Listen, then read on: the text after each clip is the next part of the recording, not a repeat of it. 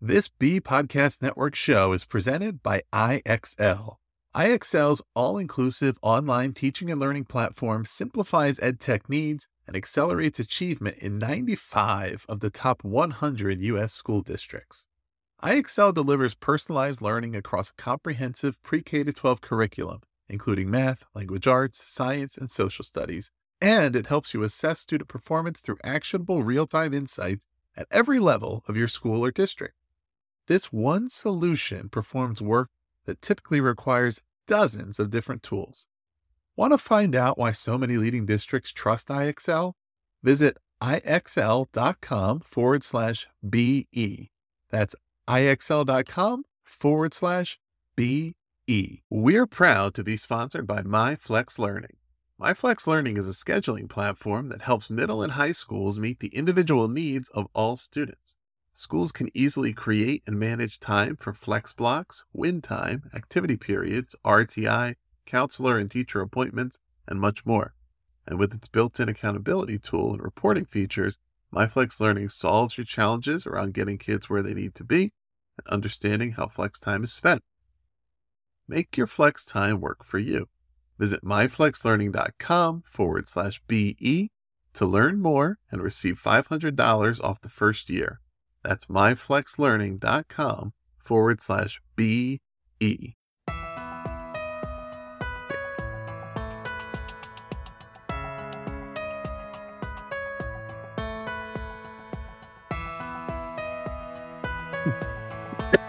Welcome in, everybody. You are listening once again to the Authority Podcast on the B Podcast Network. Thank you so much for being here with us today for what should be a great conversation. As you listeners know, not only is equity an essential topic in education, but you know that it's a priority here on this show. We've had some powerful conversations over the past year or so, and today I'm expecting another really good one. I'm pleased to be joined by Lacey Robinson, who is president and CEO of UnboundEd and the chair, chair of the board of CORE Learning. She's a former teacher, principal, and professional development specialist, and has focused on literacy, equity, and school leadership for more than 25 years. Her life's work aims to enable educators to disrupt systemic inequities in their school districts and classrooms.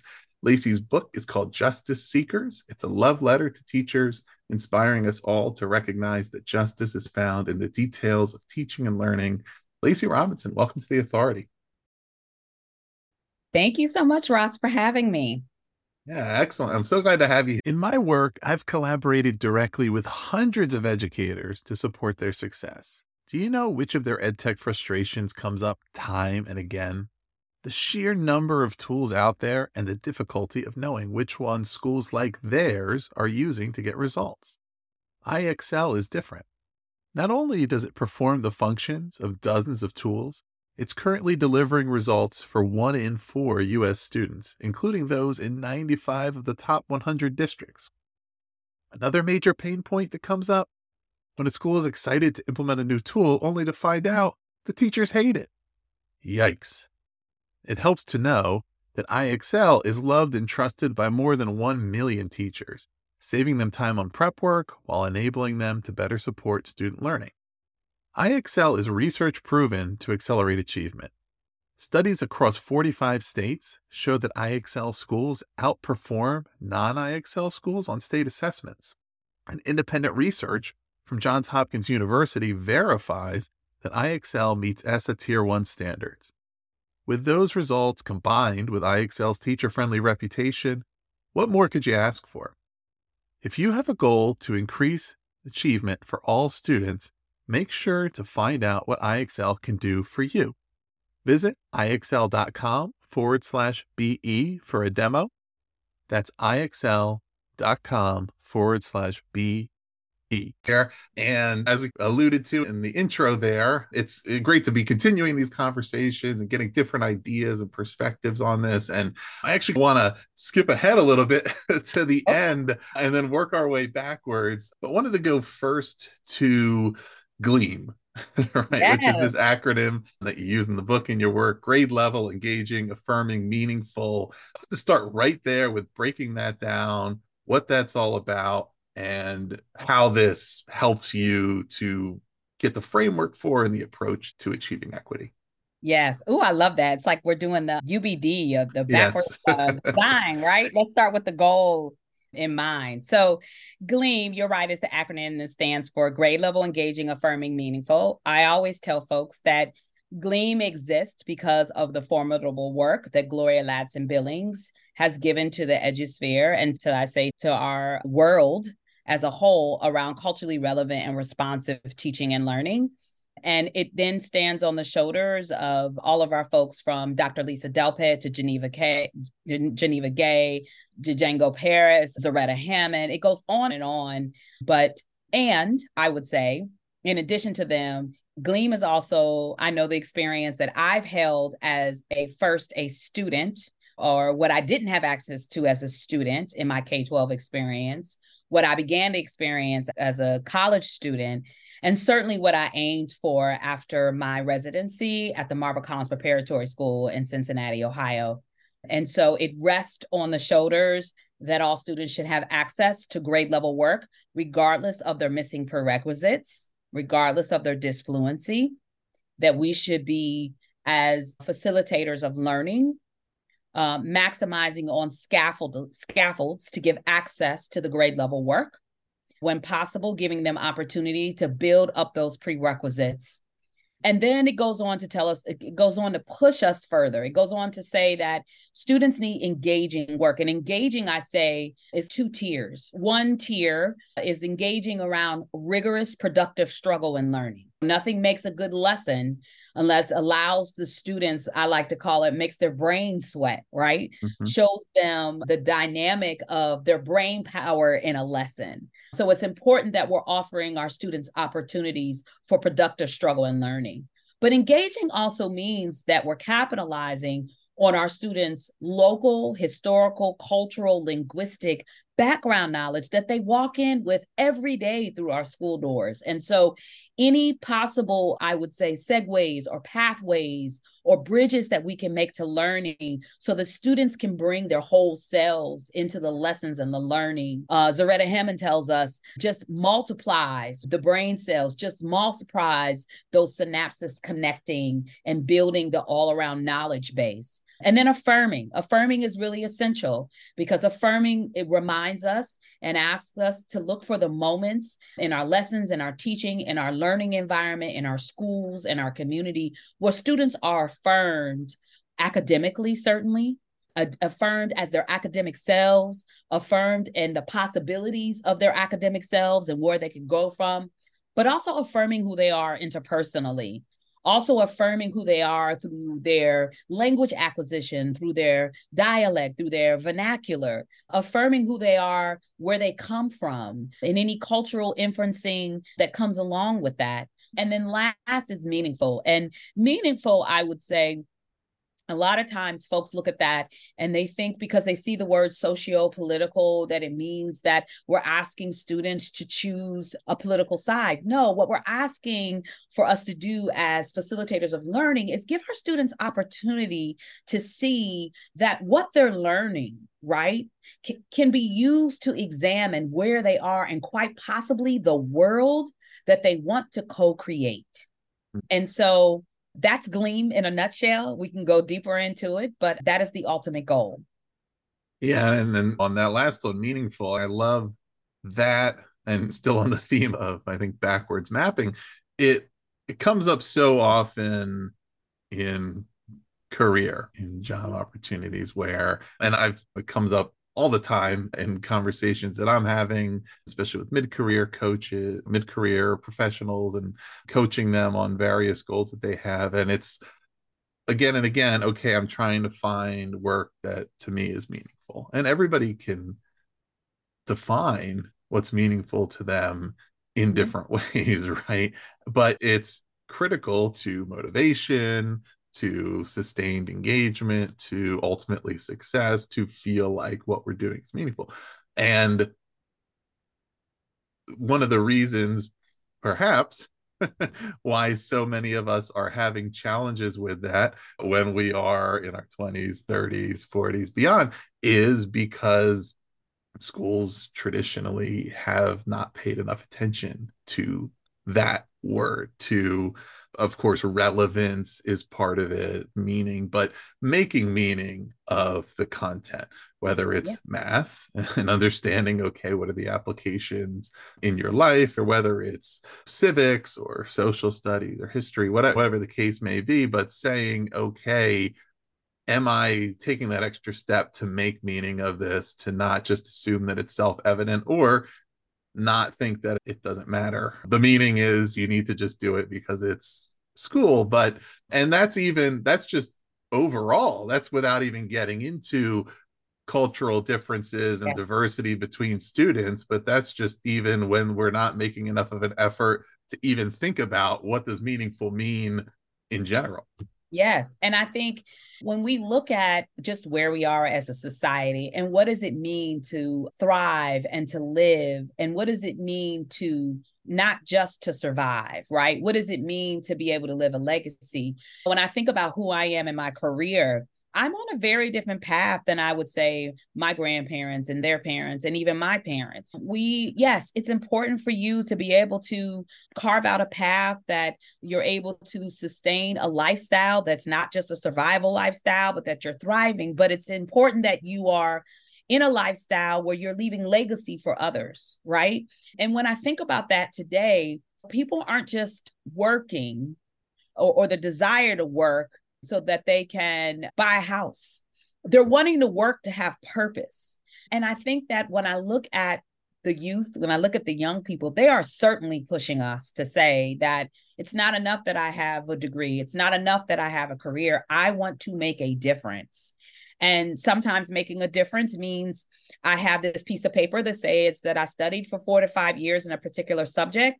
Sometimes making a difference means I mustered up all the audacity and entrepreneured myself into a career path where I had to learn through hard knocks around mm-hmm. this field that I'm putting myself in. But all of it now is built around purpose, right? I think that purpose, when I look back through uh, my grandparents' eyes, through my parents' eyes, purpose around career was subjective. Right. Who you were, what you looked like, where you came from, what neighborhood you sat in. And we now live in an age where, thanks to social media, thanks to the internet, thanks to the lightning speed of data, that everybody is seeking purpose. Mm-hmm. And so when I think about that word meaningful, it is, it's not just saying to the student, here's why you need to learn algebra, but it's saying to a student that holding algebraic thinking number one helps train your brain for much larger thinking for analyzing to being able to reflect. But understanding how to use algebraic expression to solve world problems local com- problems in your community. Understanding that it plays a role in your business development even as an entrepreneur. And so it should bring meaning to you. It should be meaningful to you to be able to gain that knowledge yeah, yeah, and you know, there's again, as we said, there's endless variety to it, right? To purpose, mm-hmm. the purpose of something you're doing might be it might gain you status, it yeah. might be that you're able to help other people, it yeah. might be that you're able to earn a certain income that allows you to afford things that you want. The purpose might be to afford you the flexibility and balance in your schedule to spend time on other priorities, right? You you may be in a position where certain of those things are in place and you're saying okay great. Now i want to have it all. And i want to add additional purpose. You may be in a position you mentioned buying a house where some younger people may say well i'll never be able to do that. So at least i can have a purpose. At least i can do work that means something. And we can't solve all that today. It is important and it's there there is that generational shift of that it's not we shouldn't view it as a privilege to have a purpose right? Or that it's like asking too much. Okay that's that seems like a little too much. If, if you just have something that pays the bills isn't that what it's really about? But that's not you know, when we talk about ultimate success and what's sustainable and what is building a better society, a better nation, a better world, we want people to be doing things that they really believe in and that they want to do great at. And yeah. Each individual has a different idea of that and that's why we know everything will be covered but if each person has that desire intrinsically to be yeah. great at what they're doing and if we're able to position with those opportunities. And while we're talking about words, I'd also talk about justice and equity, right? And of course, Justice Seekers is the title of the book, so it's right there. And equity is a big theme. That's what it's all about. How do those words fit together for you? And when you're thinking justice, what comes to mind? What's why is that the first word there? And then what are the what are the overlaps and what's the relationship between justice and equity? Yeah, I think it's really interesting. The title Justice Seekers to me just capitalizes on, again, I would say um, my experience as a student, what I witnessed as a teacher, certainly as a leader, and certainly now being the president and CEO of the organization. Justice to me is particularly in these United States, but we also know that it, many other countries are plagued with this same, I would say, endeavor is something that we've been pursuing since the inception of the ideology of what the Americas or America or the United States of America was supposed to be or is supposed to be. And when I think about justice and education, it has certainly been a pursuit.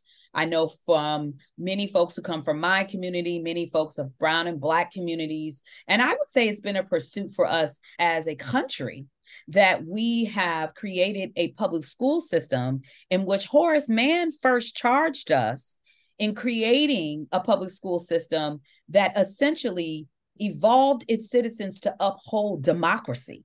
And in order to do that, in order, and in his charge, Horace Mann also said that in order to reach that, all citizens in the United States whether it was whether they were white, brown, black, indigenous to the land, deserved a high quality public education in order for democracy to thrive in these United States. And so the seeking of that justice has been something that I believe that we as a country have been in pursuit of, whether we've recognized it or not. It certainly has been since the onslaught of bringing on, bringing in the enslaved Africans, since the erasure of the indigenous folks of this land, the boarding school enforcement of those folks, the extinguishing their language. It is, it has definitely been a pursuit. And so when I think about justice and equity, they are siblings right? Mm-hmm. They go hand in hand. They are really one should not be found without the other,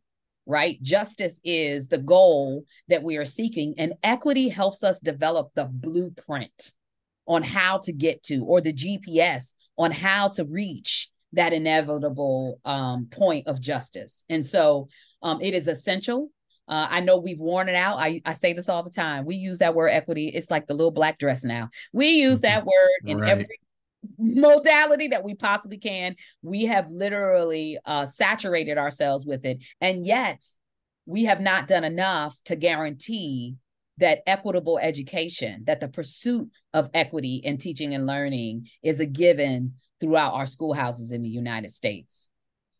So, yeah, yeah, that's it's so interesting what happens with the terms and phrases. And I, if I'm remembering correctly, it's been a while now, but I'm pretty sure on our conversation here about with Baruti Kafele about his book, The Equity and Social Justice 50, that he said, I, I don't even use the word equity anymore because yeah. people are just taking it to mean whatever they want it to mean. And I've seen that myself. I worked for years with dozens and dozens of companies in the education space on their messaging and their mission and everybody was just throwing equity in and there was a big variance between those who truly thought through that what that meant how it related to the work they were truly doing and those who just knew that it was important to say and it was a buzzword and and then and then it's hard to make it the pathway to the goal. And then when we think about justice and it's it's correcting wrongs it's doing what's right it's fairness right? It's all these concepts that i think people understand. But again they find ways to turn these words into something else or to just get further and further away from what it's supposed to be. And i wonder when we think about inequity there's obviously inequity in outcomes yes. there's short-term outcomes and how students are doing in school today there's long term outcomes, how that affects their future, but there's the inequity just in terms of what opportunities are available right now, inequities in learning environments. Can you when you think about it, can you disaggregate those and determine what's I guess where it starts and in other words, I think it's fair to say that the reason why there's such an emphasis and focus on equity is because of inequitable outcomes that are achieved by different student groups who have had inequitable opportunities. And that's the case on the whole. And yet individually it's not always the case but it still doesn't mean we should ignore it right i may have had a terrible experience school you may have had a great one and because we're just two people we may have ended up in similar spots but that doesn't mean that it was okay because on the whole there's all these various inequities that begin at a certain point. Some of them are smaller, some of them are larger, some of them are more noticeable or less. And yet, the end result is okay, we can clearly see there's a correlation here. Yeah. I think as you're talking, I'm really I'm thinking about the best way I can describe this honestly is the matter that we have at hand right now. I participated in the Emily Hanford Sold a Story podcast and is now I think I saw the other day it's been downloaded over 7 million times. People have really latched onto it, not just people in education, people outside of education. And one of the reasons why I feel like that podcast took off is because when we look at the stats, over 25 million, 25 million students exit out of our school halls not proficient in reading. Okay. 25 million. So let's just say for argument's sake that 25 million we know is a is a mixture of our wider population of who we are as citizens, right? And so mm-hmm. the injustice of not uh, graduating out of our K 12 systems as a proficient student, let's just call that injustice in, in all categories, in all racial ethnicity categories, okay? Where the compound effect of injustice begins to happen is that all 25 million of those students walk out of our schoolhouse not proficient in reading, right? Mm-hmm. What, what starts to happen is that the other injustices that we have in our country, in this society, start to have a compound effect in particular communities with particular subgroups of students, which makes their injustice then added into. So I may walk out, I may, as a Black woman, walk out with the injustice of not being a proficient reader. And my uh, colleague, as a white woman, may walk out as um, being not proficient as a reader. But the compound effect of job insecurity, housing insecurity, financial insecurity, um, all of those things, safety insecurity, begin now to add into the effect of me not being a proficient reader, right? Of me being, I would say, housed out of or pushed out of the opportunity to be able to enter into a higher education platform because of anything from finance to opportunity to so to even some of the assessments that are given, right? And so when you think about injustices, you can almost think about injustices in the United States when we think about the reading injustice. It's almost like a level playing field 25 million walking out not being for proficient readers. But then when you begin to see that compound effect of injustice, you now start to see how those communities, the communities that I hail from, the communities that I dedicated myself to teaching in, are now having this layered effect of injustices. Mm-hmm. And so let's think about it in the reverse. Let's think about that if we had a K 12 system where 25 million students graduated as proficient and above readers, that I might have a fighting chance now coming out. I'm still going to experience those injustices.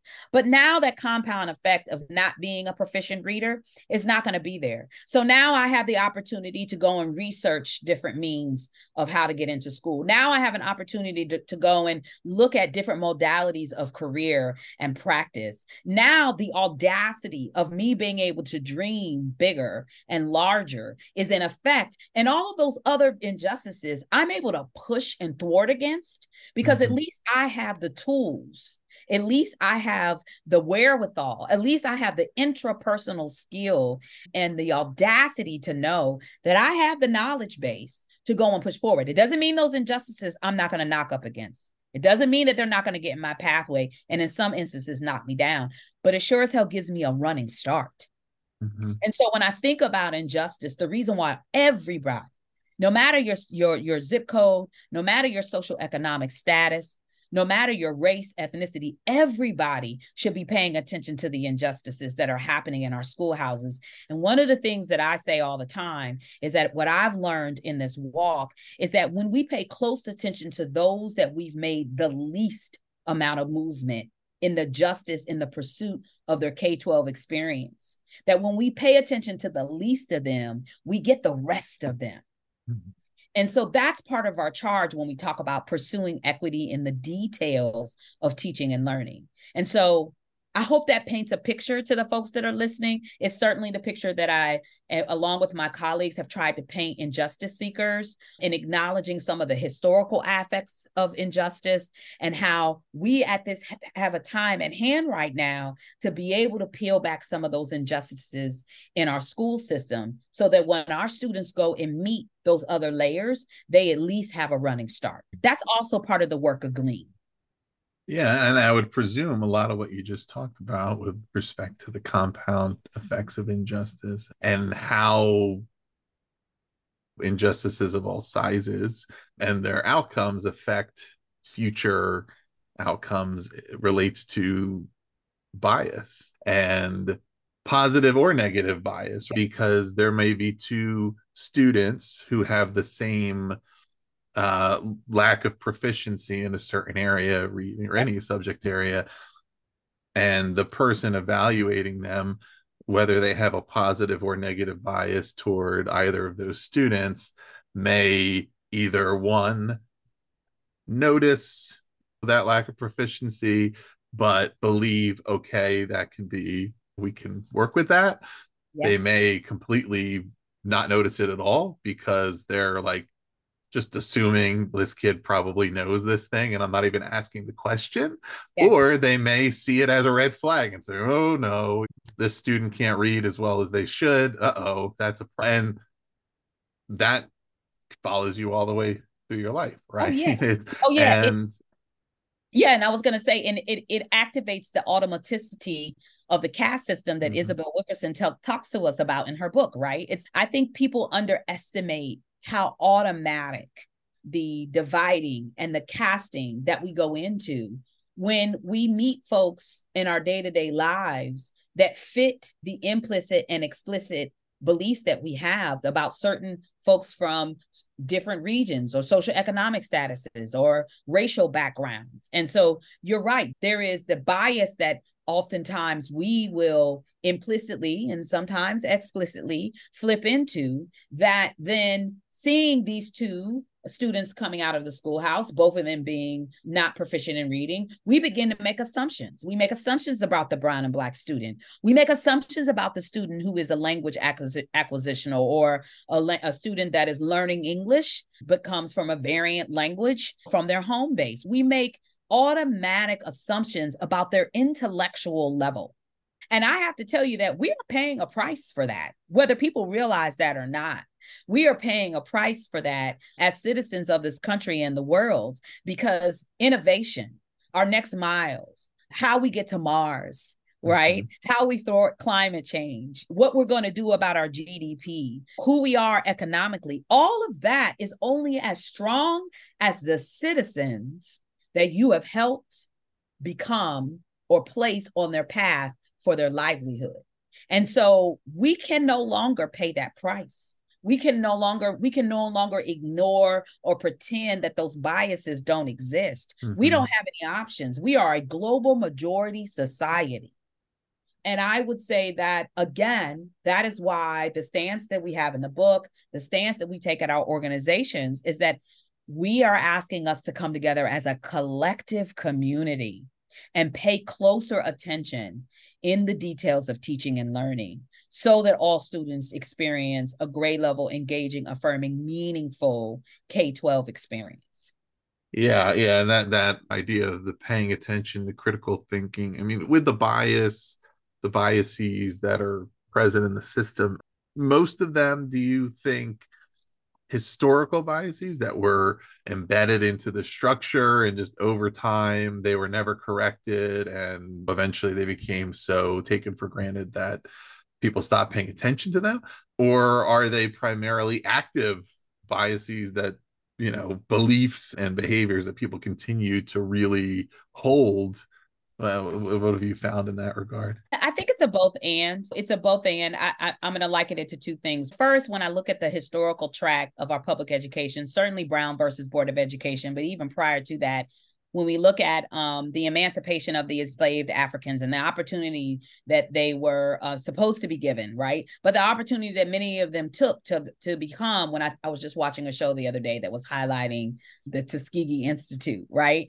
and the opportunities that they took to grow their knowledge, to grow their skill set, and then when I think about the injustices that happened either through the pig laws or through Jim Crow that thwarted the efforts that they made, or the injustices that we saw with the terrorist acts of annihilating all Black communities that were actually socially, economically hedging their way forward, right? That we're actually building out communities. And so when I think about that, it's been in the DNA of who we are as a country, right? Because we started this country with a caste system in mind, right? Mm-hmm. And so even with the desegregation of our school system, no, we did not pay close enough attention. We did the technical moves to desegregate schools, but we didn't pay close enough attention really to what I call the adaptive moves. I was reading this this report, this autobiography once about Wilberforce.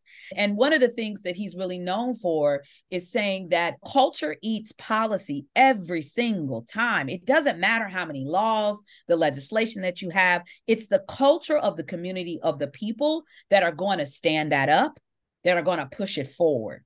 And so we as a country uh, are having to pay some back tax on not paying close enough attention to the type of culture that we were feeding in this country in order to annihilate those assumptions, those biases that have been built into our DNA. And so we see that now in policies in school systems, anywhere from, listen, as a country, we've had our Congress and Senate have to push legislation for the Crown Act, for Black students to come wearing their hair as it grows out of their head. Like the fact that we've even had to make laws to say that you cannot stop a child from attending school because of the way that their hair grows out of their mm-hmm. head, which, by the way, they had no role in.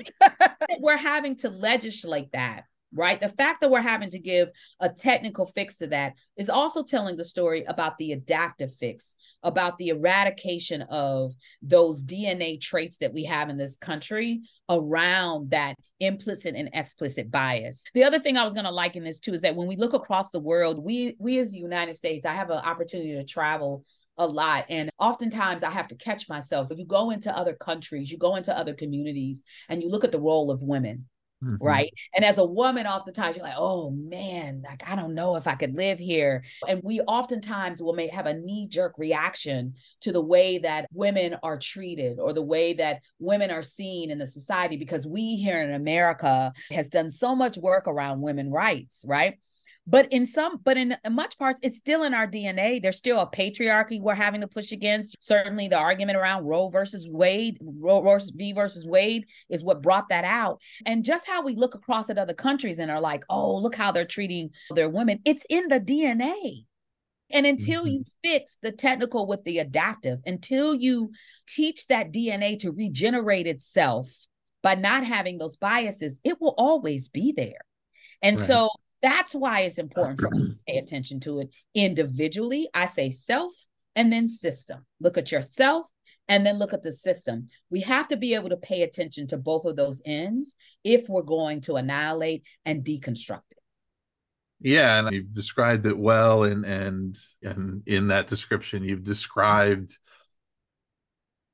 some of the reasons why it's it clearly things haven't progressed expeditiously, right? Because if we're having to battle over something that should be as obvious and straightforward as hair, yes. as the Crown Act, then it, and getting hung up on that, then how difficult is it to get into untangling things that are structurally built in there because of historical biases that wouldn't be obvious today you have to start to study it and understand it and say oh now i'm starting to see and become aware of it. One of the a simple and oversimplified thing that I think of when, you know, discussing this is like the history of ethnically insensitive mascots and team names in sports, yes. right? And how yes. they were given to these teams many years ago when people had specific biases and racist racism happening. And then over time, people just stop thinking about it and they just turn their brain off to it. And that's just that's what the team's called. That's the name of it, right? And they would never give the team that name today if somebody yeah. was if they were new but all, all, it took eventually at some point was somebody to say hey we should really change this. This is not look at this. Oh yeah it is pretty bad. And then some of it happened pretty fast after that once somebody but that's on the surface that's very easy to identify. Hmm, yeah that's you're right that is pretty obvious. These things are so built in and entangled with other things and and they may be relatively ambiguous and unclear and our tendency to lean towards the status quo that's the way we've always done it but not understanding one is it is there any case in favor of doing it that way let alone yeah. the case against it but what's the yeah. what's the the affirmative case and but but it's hard to have those conversations in a meaningful way yeah. if we can't just solve some of the simpler things. And then when you get to one of the other words in GLEAM, affirming, and I just mentioned affirmative, right? But that's a big part is getting not just to the the stance of accepting that change is needed or being okay with it or tolerant but it's like actually actively affirming the fact that every student has the the right and needs the opportunity to be fully seen fully represented served yeah. and to have a system that's built to serve them. Yeah actively I mean, built to serve them. Yeah i think what you're reminding me of ross is like i one of my, one of my favorite and now a quick break for a word from our sponsor MyFlex Learning. Let's talk about flex time in schools. The potential benefits to our students make it totally worth exploring there's more time for personalized learning, increased choice and agency for students, and the increased engagement that comes along with it, dedicated time for intervention, and overall, as school leaders, it provides you and your faculty more tools to increase academic achievement. But the implementation and management of flex time can be a challenge. Tricky logistics and a lack of clear accountability systems can prevent teachers from buying in that can hold you back from ensuring students make good use of their time. That's why I'm pleased to share that MyFlex Learning provides a solution to these challenges and more. MyFlex Learning helps you create and manage flexible time for any purpose. And with the seamless SIS integration, a student locator, flexible daily rostering, and intuitive mobile app, it eliminates the common challenges of implementation and management. If you want to see for yourself Visit myflexlearning.com forward slash BE to learn more and receive $500 off the first year of use. That's myflexlearning.com forward slash BE. You'll learn all about MyFlex Learning, what it can do for your school, and you'll receive a $500 off offer for your first year. Check it out. Authors Chimamanda Adichie talks to us about the single story, right? And I think that what has happened in certainly in education, but in many other sectors, is that we as, as, the United States have pretty much propped up a single story view that our mm. cultural norms have been pulled through a single story. And when in fact we are a country of, of a woven multidisciplinary historical, cultural, ethnic, linguistic story. And I think that inviting students into the classroom and showing them the both and right? Being having raising your awareness around we used to think about our nation this way right? And this is the way that it used to be. And we used to pull it through a single story. And now as we're growing and maturing as a nation and getting smarter with every turn of a century we now understand that it is more than just a single story view but it's getting folks to understand that oftentimes our policies, our practices, our ways of being are through a single white dominant lens. And because it's been the norm, because it's been the bar I know certainly as an African American woman, I was taught very early on that you have to study it. If you want to be counted in, if you want to be accepted, if you want to have a chance, you have to understand it. And, and what I'm witnessing now, and I think many people out here are witnessing, is that we're moving away from that single story. We're asking us to consider that it's through a multi lens, or at least to be curious about the lens, the other lenses that might be at play or that could be at play. Certainly, I would say the generations that are coming up now are demanding it of us, are saying that mm-hmm. it's not just from a single story view, but that my story, who I am, where I come from, should also be counted in. And that is the world that I think, as much as there are some people out there that that don't like it, that is the world that I believe that we have been pushing to move ourselves to. Yeah, and this I think this probably isn't the first time I've brought up this comparison here. I've certainly talked about it before, whether or not it's on the podcast, but you referenced earlier the, the, the primacy of the importance of public education and what it could mean and and particularly in recent years I've noticed attitudes on that kind of fracturing and fragmenting around even as far as certain viewpoints and ideologies questioning whether or not public education should even be a thing. And I've compared it to attitudes toward democracy versus authoritarianism, et cetera, that the course of history is such that these things have been the status quo for a long enough time that the people who were alive to bring them into existence are no longer here. And people lost that perspective on okay this what was it like before? And then start to question should we even do this? Because the challenges of it at this stage that the last 10% you would say or whatever it is the hard is hard. And then mm-hmm. it's should we even do this at all right? It's it's because we still have these problems with our public education system should we just throw the whole thing out versus trying to address the problem?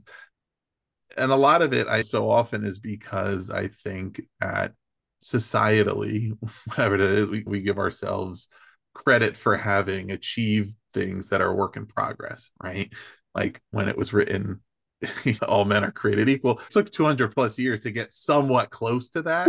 it didn't. It still didn't get all the way there, but it right. took a long time to even get like close to a representation of that so our public education system hasn't made it all the way to where we want it to be but if you compare it to say other countries who haven't even attempted it right why do you think the united states became what it became. Why do you think it was the home of innovation and nasa and all? It was because there was an emphasis on educating the population. Oh, and yes, it needs to be better, but the counter to that is I, I and I honestly do think that just because some people have totally lost the context and the perspective on it, they do think there is an equitable solution that is something other than a universal public education system. I don't even necessarily now there's some people who probably don't care about equity, but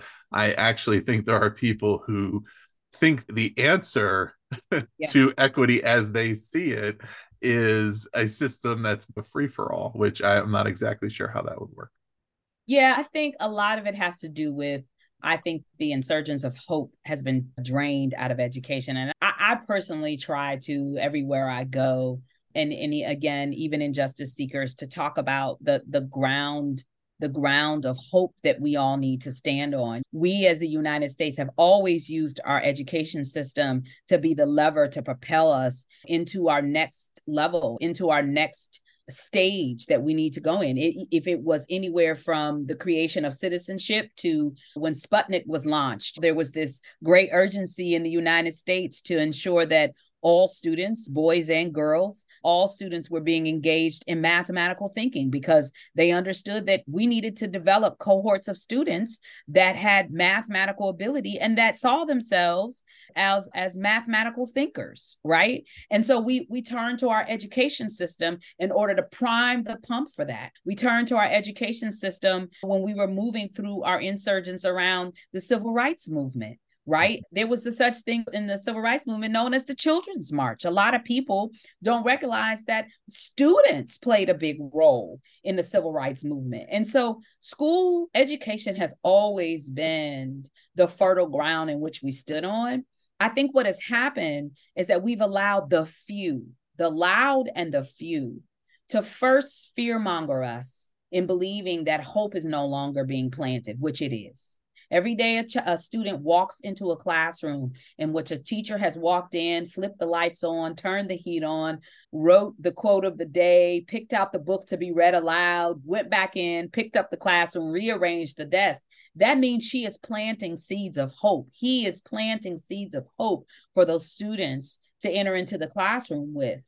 And so I think that shame has been used as a tool that we've seen now for the past couple of years that has been used anywhere from school board meetings to elections to book bans. Shame around uh, our history and who we are as the United States and the importance of be- us being able to relay that history to our students so it doesn't repeat itself. And so we've allowed the the small, the few, and the loud to make us believe that we can't move through shame, that we can't do hard things in this country, in which we've proven in every turn of the decade that we can. And so I believe that when we start to sort through those things and understand that those are a small amount of folks, that the hope still lies in our education system, the hope still lies in our public education system.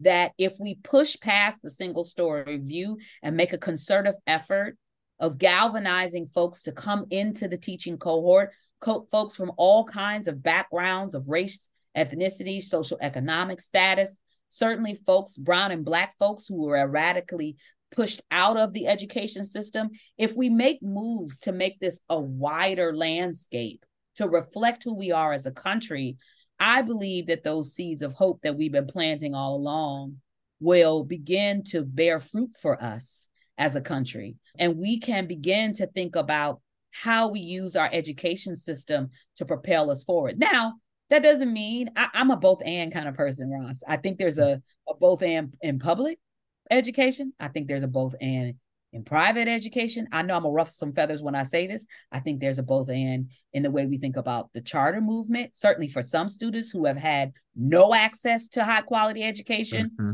the charter movement has helped. I also think there are instances where it is hurt. And so when we began to look through the lens of both and the importance of public education, we cannot roll the dice on that. We don't have a choice. It has to remain. And I think more importantly, the way that we view our teachers, the way that we think about what it means to be a teacher in these United States is where perhaps we should start to look, or where perhaps we should start to push ourselves. I talk about this in the book to move away from being te- thinking that teachers are these magical beings that walk into classrooms and sprinkle fairy dust and all of a sudden now students are learning that we think about it as just only a missionary occupation. And in mm-hmm. fact, it is a profession that one can grow and shift and change and create a career trajectory in, that we put it on the pedestal when we look at other careers and professions in the United States and really recognize the importance of our teaching cohort, of the teaching profession, of the educator in the United States, then I think we can start to also really yield that fertile ground of hope around education. Yeah, and and and the way I've always described uh, a lot around the school choice debate, and we've partnered the past couple of years here on the network with the National School Choice Awareness Foundation that does a lot of great work in there. Is that if there's not multiple good options, it's not a choice right? If it's framed as if it's just anti this pro that and or it's framed as only one thing is good and the other things are bad then you're not saying there's a choice. And without having a strong set of options, but also a strong, universally accessible options, the incentive structure isn't there, right? And I have to get into a whole other issue. Most people have uh, complaints about their health insurance providers. If it's the only option that you have, the incentive structure isn't necessarily there to fix all those problems. And it just needs to be that we have options and then people can choose what works best for them, for their child, um, on a variety of factors that are important to them. And ultimately then we can have a, a, stronger system as you said because yeah private charter there's some really good charters there's some there's some that are not really even schools right and that's but once you know and but you can understand how students end up there when their experience has been that the other schools they've been in haven't served them. And then they think okay there's hope in this new option. And then later find out mm, oh goodness this is even worse where i was. Lacey one thing i wanted to ask you about so you describe yourself as a truth teller and i think we've told a lot of truth here today but what's hard about that Oh man, something I try to practice every day, something I actually ask all of my colleagues, certainly our leadership folks in the organizations, is that you have to tell the truth with grace and mercy. I say you got to tell the truth with grace. You you got to you got to have grace with yourself first of all. I think I know as an African American woman in the United States telling the truth hasn't always been opened and welcomed. I've, I haven't always had the audacity to tell the truth. I like to think they're right. The older you get, the more truth telling you become. But you got to do it with grace. You got to have grace with yourself. And then you have to extend grace to others because oftentimes, particularly in the day and age that we live in now, telling the truth isn't always the first go to. And telling the truth with grace certainly isn't something that folks consider. And then I say mercy. I, I always talk about having mercy with myself first, because sometimes telling the truth will spark trauma. Mm-hmm. Sometimes it'll spark trauma in myself. Sometimes it'll spark trauma in other people. And I have to really think about instituting mercy for myself and for other folks. It doesn't mean that it abdicates them from their roles and responsibility. It just means that we're human beings. And and we have to oftentimes recognize that telling the truth will always pay a price. And but the hope is that if we stand in the truth that we can eliminate a lot of the shadow and the darkness i believe. And so yeah i think to set, telling the truth with grace and mercy and with audacity i think i would say those are the three things that make it hard. Yeah. Yeah and even to some of the points you made earlier it's hard and to continue to tell the, the truth, the whole truth, nothing but the truth when there's people who are saying that it's not truth, but yet they're often so small in number.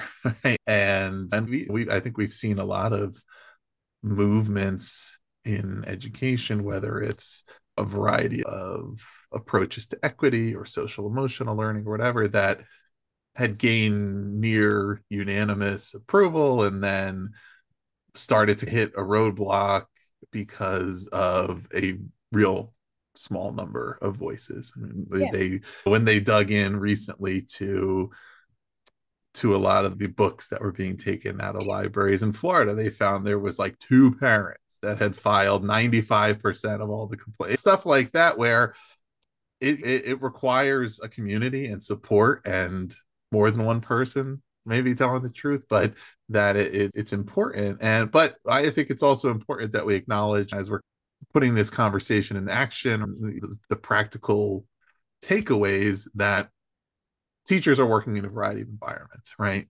And you you want teachers number one to talk explicitly about race and we want teachers to be able to tell the truth we know that some of them are in an environment where they they can't tell the whole truth right they're in an environment that discourages or even prohibits certain things. And yet they may a conscientious teacher who believes in equity and opportunity operating in a less than ideal environment is better than a teacher that doesn't care about that stuff or that's unqualified right? What would they, what would you say to that teacher who's working in a school somewhere where they know that they are that they don't want to get themselves into trouble and risk their job by going into certain directions and yet they want to be informed knowledgeable doing the right things at, at least avoiding doing the wrong things right to really make the difference that they want to make within their sphere of influence Yep. I think this is why I call Justice Seekers my love letter to educators.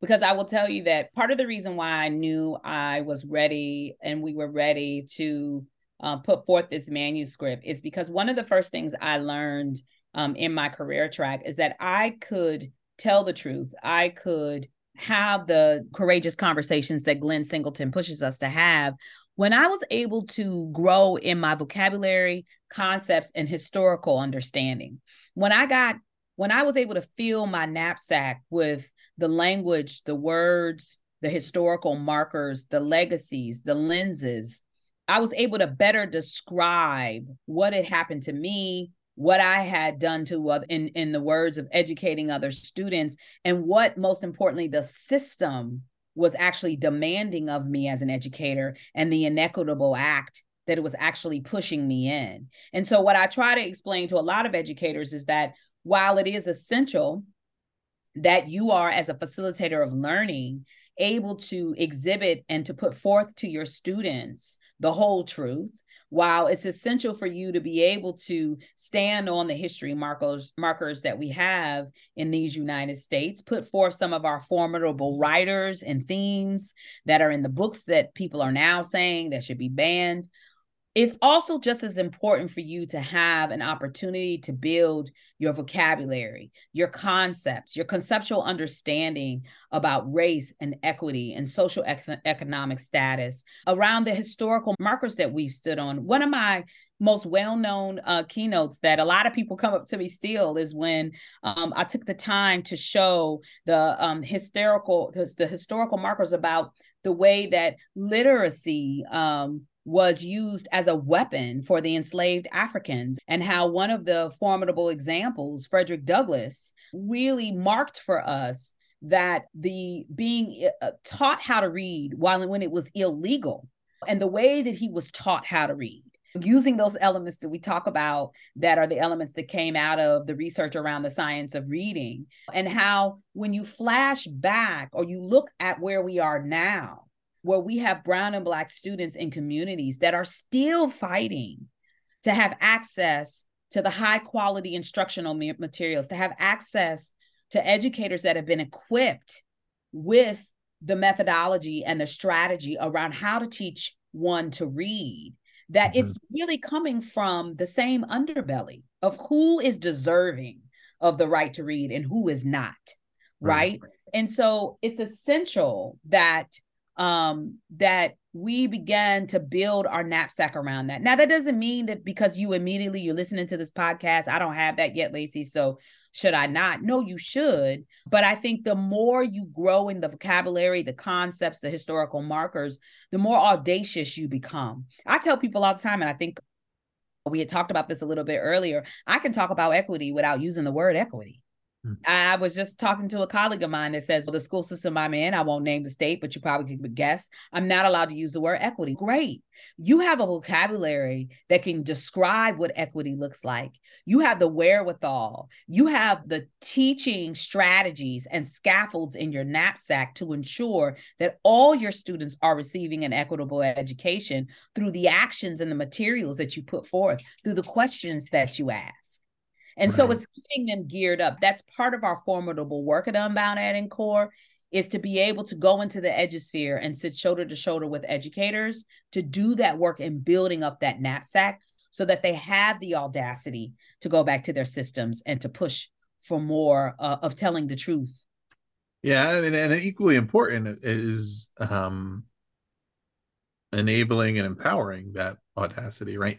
Yes. In the in the schools and environments where administration does support the explicit pursuit of equity and justice, how do they make it unambiguous yes. that teachers understand that they have the freedom, the support, and the equipment to yeah. do so and to do so without fear, but also to do so effectively? Yeah. Yep. And I think you're hitting at my my my second reason for Justice Seekers is that I wanted leaders, I wanted educators to have a manuscript at hand that they could walk into the schoolhouse and say to one, two, three of their colleagues, to their administration, can we do a book study with this? Can we sit down and read Justice Seekers together, even if it's not front to back, even if we only read chapter one and then go into chapter three and four to see what GLEAM is, even if we only study the chapter that talks about the historical legacies in education or that teaches us the importance of deconstruct, construct, and reconstruct and what that has to do with grade level engaging, affirming, meaningful. Like I wanted folks to actually have something tangible that could help them start start the conversations and the think abouts. And I oftentimes charge educators go into your schoolhouse with Justice Seekers and your data.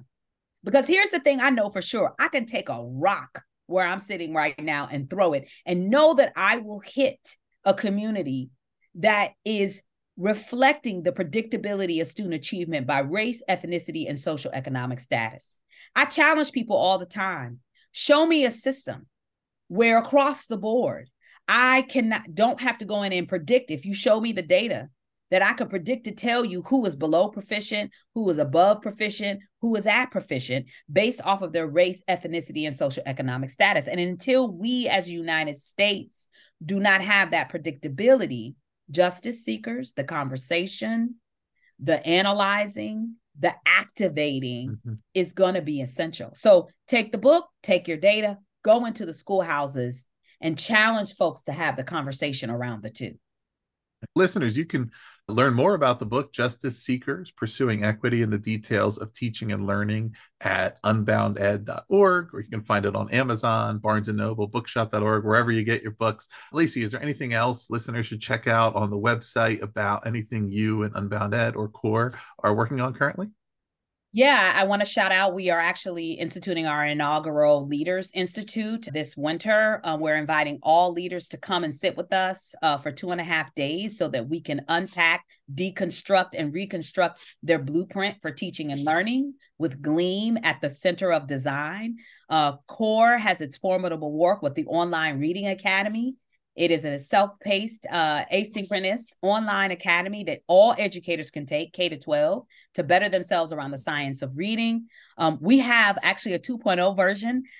I'm telling a secret that's coming out in the spring that is going to be really exciting because it's going to put at the center of design our students and their language variations and the acquisitioning of their language. And so in in-housed, encompassed in the science of reading and developing ourselves as teachers of reading.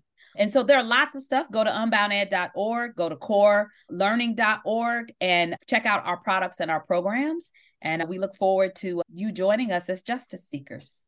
Excellent. Listeners, yeah, we'll put the link to the website and the social channels and everything down there in the show notes. And so check out the book, check out the other work, the other resources. Please do also subscribe to The Authority for more author interviews like this one. We will keep the good guests coming.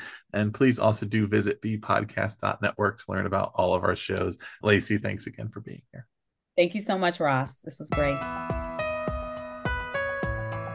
Do you want to simplify your school's technology, save teachers time, and improve students' performance on state assessments? You can do it all, but don't waste another minute. Head straight to ixl.com forward slash BE to learn how IXL's research proven teaching and learning platform can help you achieve all of these goals. That's ixl.com forward slash BE.